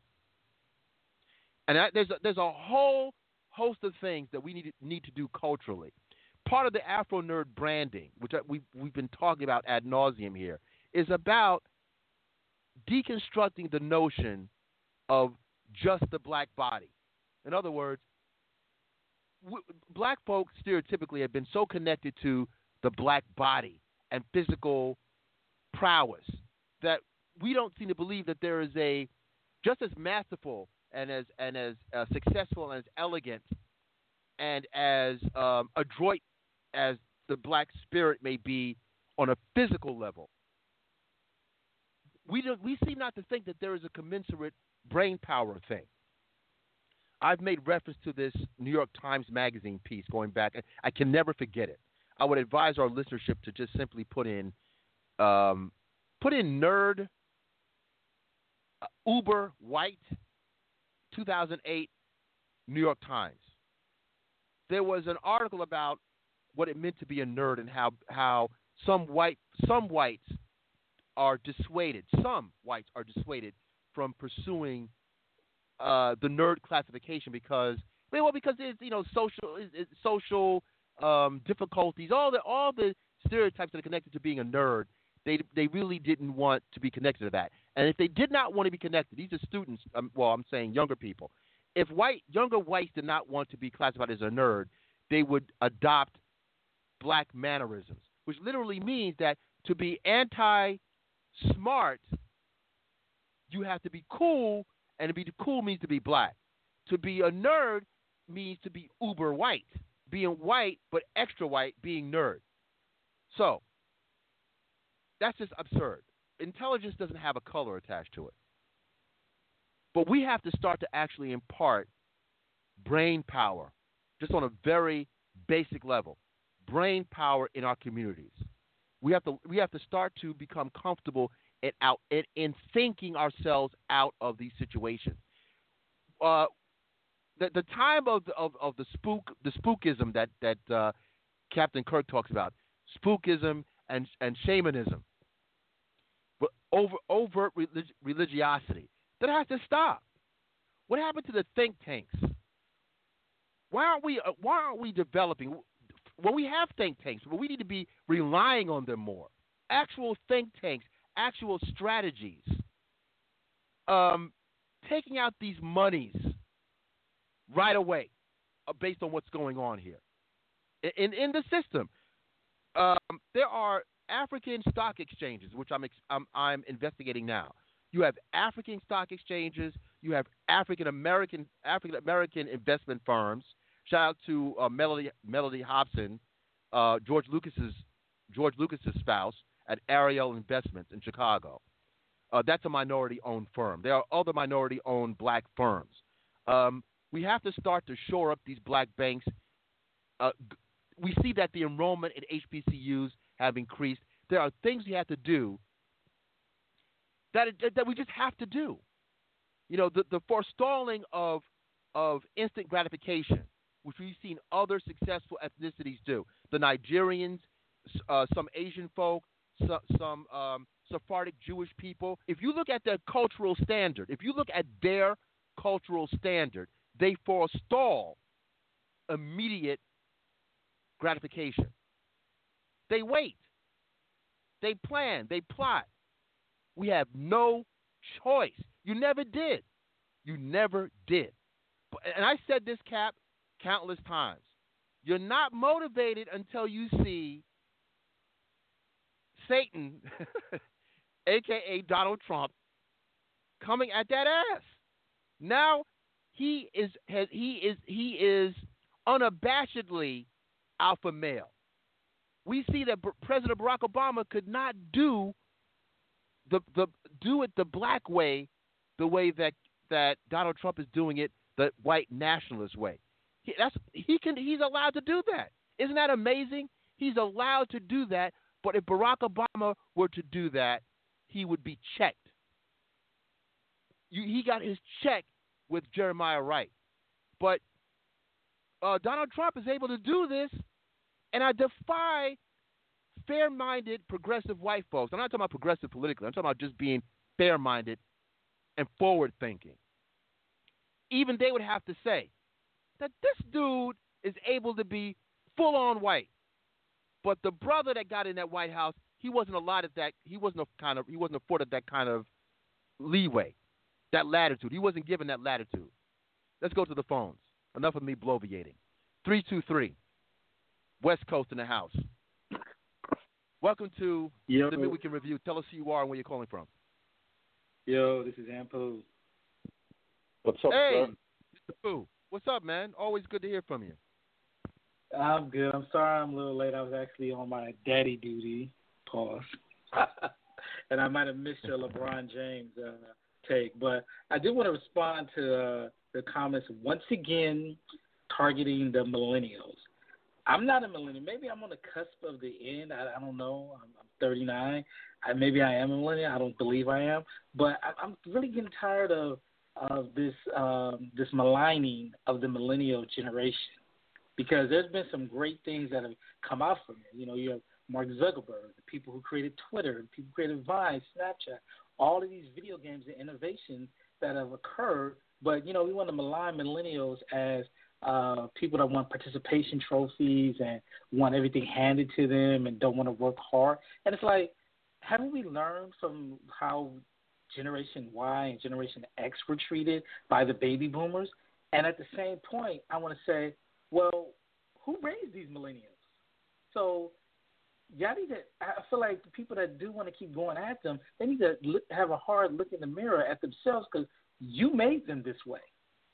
And I, I think to, to to chastise millennials for not being active or only being active uh, once things occur, I think it's just really unfair because again they're in this they're in this new age of where um, even communicating with people is so impersonal. I mean, they, I mean, let's just be honest. A lot of them think that communication and keeping up with your friends, keeping up with your family, uh, being active is going on social media. And I have to say once again, who raised them to be that way? And that's what I got to say. Well, uh, listen, I, I hear what you're saying, and I, I'm not really disagreeing with you. I guess my issue is is that with with, with some millennials, it, it's it's be, maybe because it is connected to social media and the fact that you that the that these millennials are trying to um, give you their opinions in 140 characters or less, that they they are receiving information in a rather truncated way and they are disseminating information in a rather truncated way. And I also I also liken some of these millennials as to having their own personal fascism. In other words, you're allowed. I don't, I don't really care about your about your age. I'm not an ageist like that. I don't, I don't even do the age thing. What I what I care about is facts and being truthful and being able to to um, handle a criticism of your belief.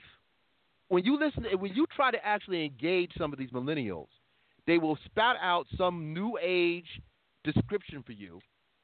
They'll say, they'll call me, well, you are a cisgendered straight black male, and because of your station, we can have a conversation. They'll do that to me, and it has been done to me. They'll do that to me because I am deconstructing your argument, but you won't. You can't handle the deconstruction. And I'm saying everybody in life, everybody is entitled to be critiqued. And if you go through a strainer of of, of criticism, if someone is able to to disassemble your argument effectively, you gotta you gotta take that. If someone's able, to, if someone comes back at me, there's been many times when someone has said something to me and has, has taken apart my argument and then put it back to back together again, and I have to say, okay, you know what? My bad. I actually see your point of view. These these miniature fascists, because I've seen I've seen them up close. I've seen how they get down. They said, well, you are a whatever gender white female. They'll get they'll describe who and what you are, and then say, you're not allowed to you're not allowed to critique me. And I'm like, what? So I mean, t- it's like it's a type of miniature fascism that we've never seen before. It's crazy. And when they get into trouble, like now, for instance, many of these many of these millennials that are, that are in the street right now, I have no problem with them in the street because I think some of the the folks on the right are being disingenuous. Okay, this is how I deconstruct. Some folks, even some people that I admire, uh, Glenn, Dr. Glenn Loury, and uh, well, not so much Dr. McWhorter, but Dr. Glenn Loury, he had said he kind of thought that some of this stuff going on in the streets is sour grapes. No, this is not sour grapes because there's a lot of empirical data to denote that that this man does not have the skill set or the deportment to be president. It's not about oh I just don't agree with you, oh I don't agree with your political bent. We're talking about somebody who is grabbing trim, okay, and, and then women women came out wearing T-shirts saying um, Trump can grab my rump anytime. What? Really? You see what I'm saying? You have these these millennials that are in the street in the street, and when they were questioned, half of them didn't vote. What? So you're angry and you didn't participate? You you can't you can't get it, be in the street and talk about your your disdain for this election if you weren't a part of the process. But that's that millennial ish. So I'm calling it like I see it. But again, you act like Come on, come you on, come on, you act like this isn't a generational, generational, generational. It happens. You are not engaged in this political process. You know that's the case. It was a case probably when they started the well, maybe not, but ah, I'm taking a guess. They, when they No, started this, you see, I, I know where you're going. No, It was Nope, it was don't do case In the '60s, the '70s, the '80s, Nope. and '90s, youth turnout is you know how they are. But No, I no, mean no. to just, but I mean to to differentiate to differentiate those that are out there protesting, who I say, you know what, suck the suck it up, that's an L, and then want to go and malign them as an overall. I'm like, no, you can't do that. And and like, and I'm just kind of tired because it's like, do we not learn from when we were that age how we were chastised, how we Listen. were maligned as not being uh, And- uh, and activism let's be, and let's be fair. Let's be fair. Let's be fair. If you listen to some of the audio and the video of the '60s generation who took hits, okay, when when um when when John um uh, why am I forgetting his name? The, the congressman who took that beating, who was a, a millennial of his day, um, on the Pettus bit, uh, Bridge. That was real. These people took hits. They took water hoses. Many of them were were highly educated. When they were interviewed, they spoke truth to power. Their their uh, knowledge base was their uh, their knowledge base was not what we're seeing now. They could they they could actually they could actually talk eh, talk about their viewpoint far more cogently than what we're seeing with the with these millennials. These millennials they have they're coming into the whole thing, I think, on some kind of unfair microaggression thing. It's not it's not based on anything real. We can dis see we can disagree. You know, I, I don't have any problems with people coming with their opinions when their opinions are, are fact based, it's well thought out, and it's it's well versed and it's researched. These folks are coming at coming at it as if uh, everything starts at 1995. See, that's my issue. That that that's what I have a problem with it. I, I, I'm I'm not, and you're right though. You are. I will I will concede to this that this is weighed heavily on the poor rearing by their by their uh, preceding generation. That is that issue. I will I will grant you that, but you, you can't go out into the streets and half these people didn't vote, and then cry. Uh, you know, come on. That sounds crazy. That's a fair point. Cap, you but I mean, thoughts? Okay, go ahead. Go, go ahead, Ant. Go ahead. No, but I was just saying. I just wanted to come in and say, I, I just, I'm just really getting tired of the maligning of millennials. Now, I will malign those losers, like you said, to suck that up and take the L. But just overall, he said, well, this is just indicative of the millennial generation where they just can't take a lot. And I'm like, no, no, it's not. It's indicative of those people. Just like um, uh, Chris Brown isn't indicative of young black men. It's indicative of him. And that's what I want to say.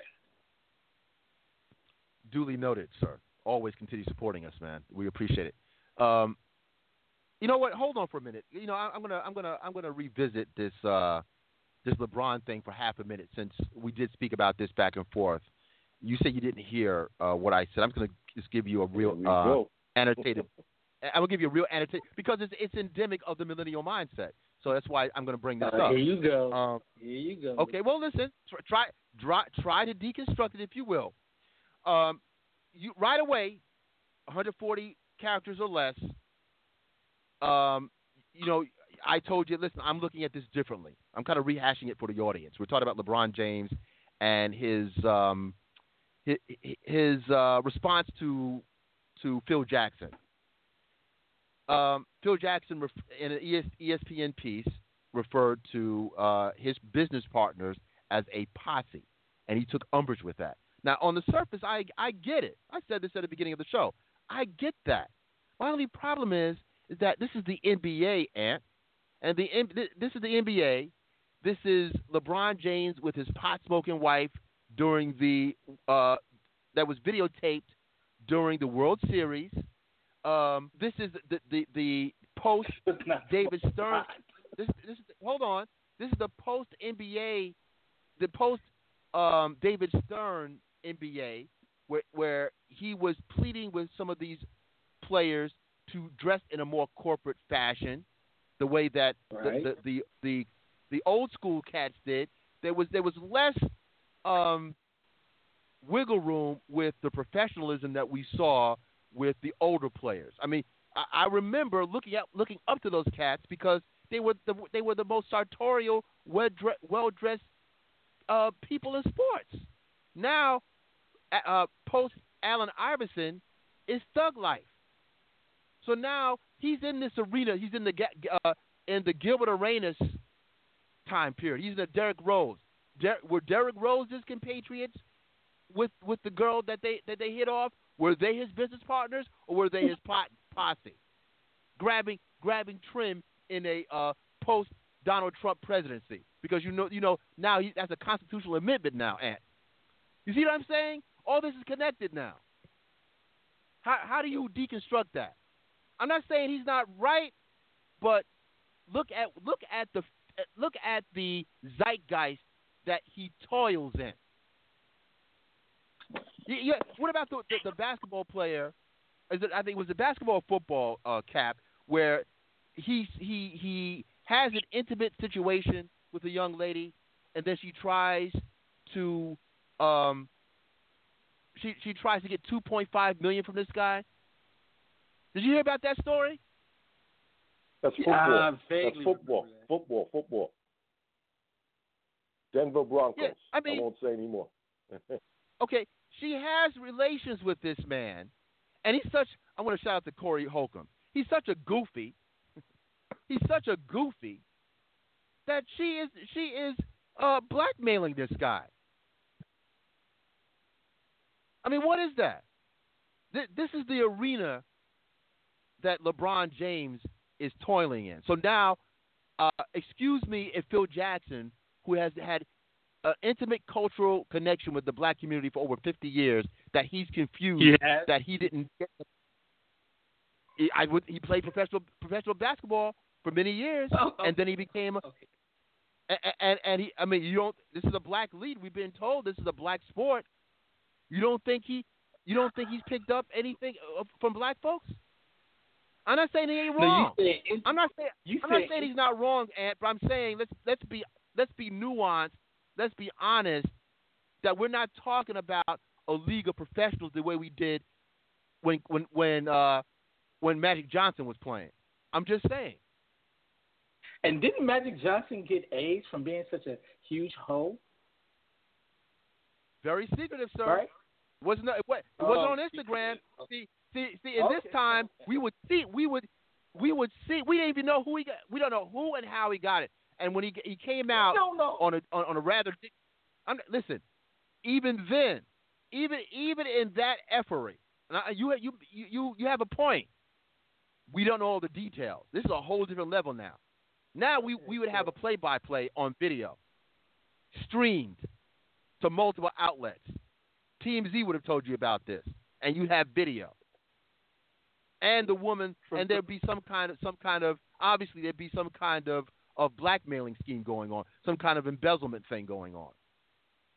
Okay. I mean, this is a whole I- I different think- universe now. I think that we can't get into the um, paint uh, because you're uh, teammates, your peer group, uh, your teammates act this way, then that way we'll paint you with the same brush.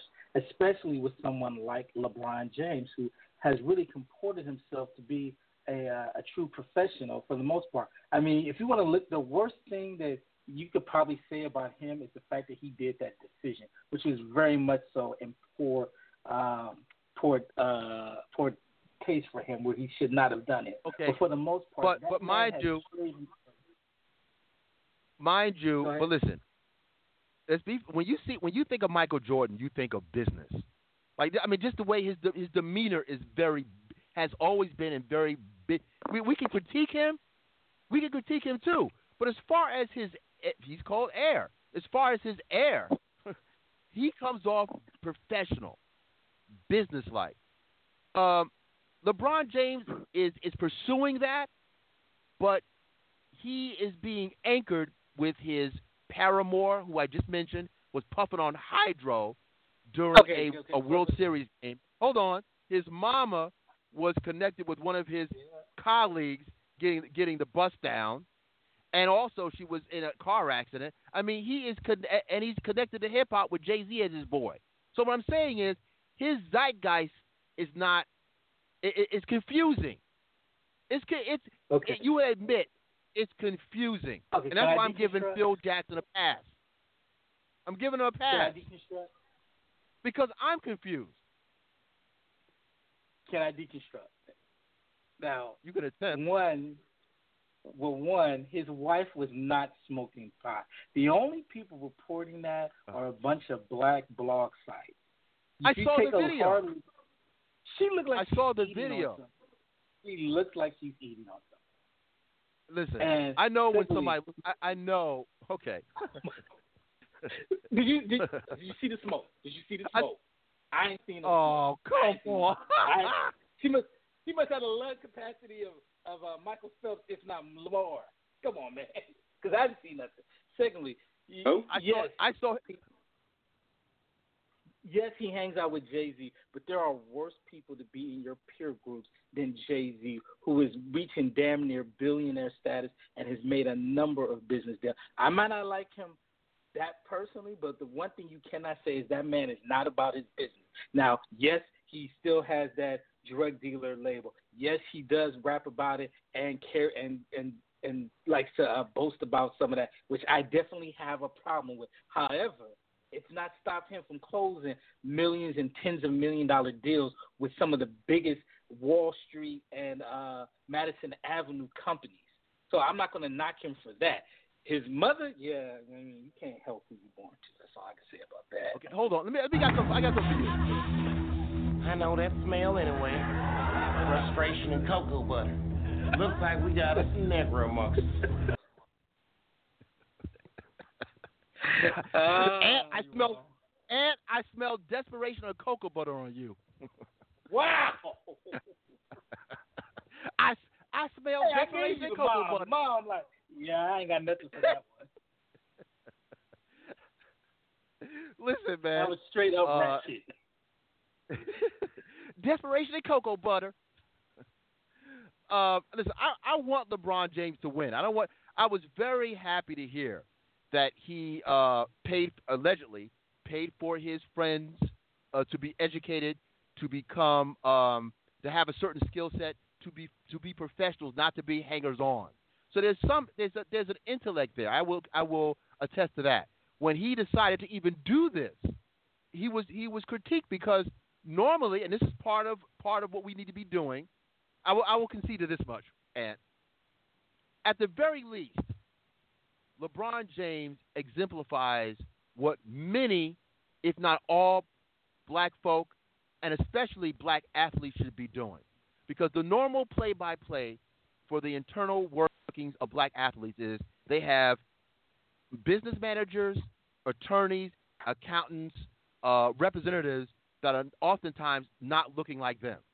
They're very rarely men and very rarely men and women of color that they have on the bankroll. Now he deconstructed that, got friends, people he knew, got them educated so they could do the business. So that's why he took personal umbrage, and maybe he should. But oftentimes, that play by play is not the case when you see black entertainers and sports figures that you, you very rarely see them have uh, men and women of color involved in, in their business. Now, I will tell you, even with what I do outside of podcasting, I see other ethnicities do the tribal thing with reckless abandon, without any kind of pretense and without any kind of criticism. Just as you saw at the highest level of the land, i.e., uh, Donald Trump, Donald Trump is able to hold his genitals, have a white nationalist as his senior counselor, and he dares you to tell him no. Now that now I don't know why we are under different rules than everybody else. I mean, that's just being fair. It's not even being racist. It's, be, it's just being it's just being fair. It can't be everybody else's tribal except black people. I think it's fair. And that's it. Thirty Cap, seconds. We got about Thirty seconds. we have seconds. A- Any any closing remarks before we get on out, out of here? Saturday, 6 p.m. By the way, Saturday, the Grindhouse. Uh, Paul Louise Julie of the Wolf Pack, artist, independent, independent uh, black artist coming through. He has a new project, new uh, Kickstarter campaign. I want our listenership to contribute. Again, our version of Blexit, contributing to other artists of color, other comic book creators of color beyond Five Marvel. seconds. Just saying. I'm just saying. I will be there. All right. Anyway, appreciate it. Despite the weather by Kaytranada. See you. See you Saturday 6 p.m. It's been real. Thanks, man.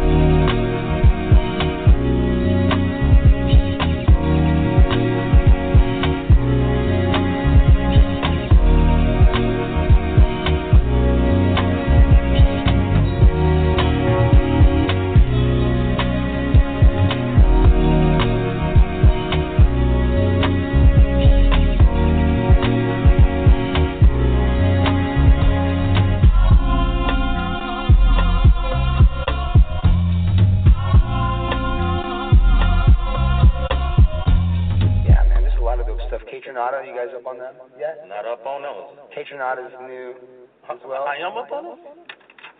Oh, yeah. oh, Kaytranada. Oh, yeah, yeah, yeah, yeah, yeah. My bad, my bad. But Play this stuff all the all time. the time. Yeah, my bad, my bad. I do know Catronata. Yeah.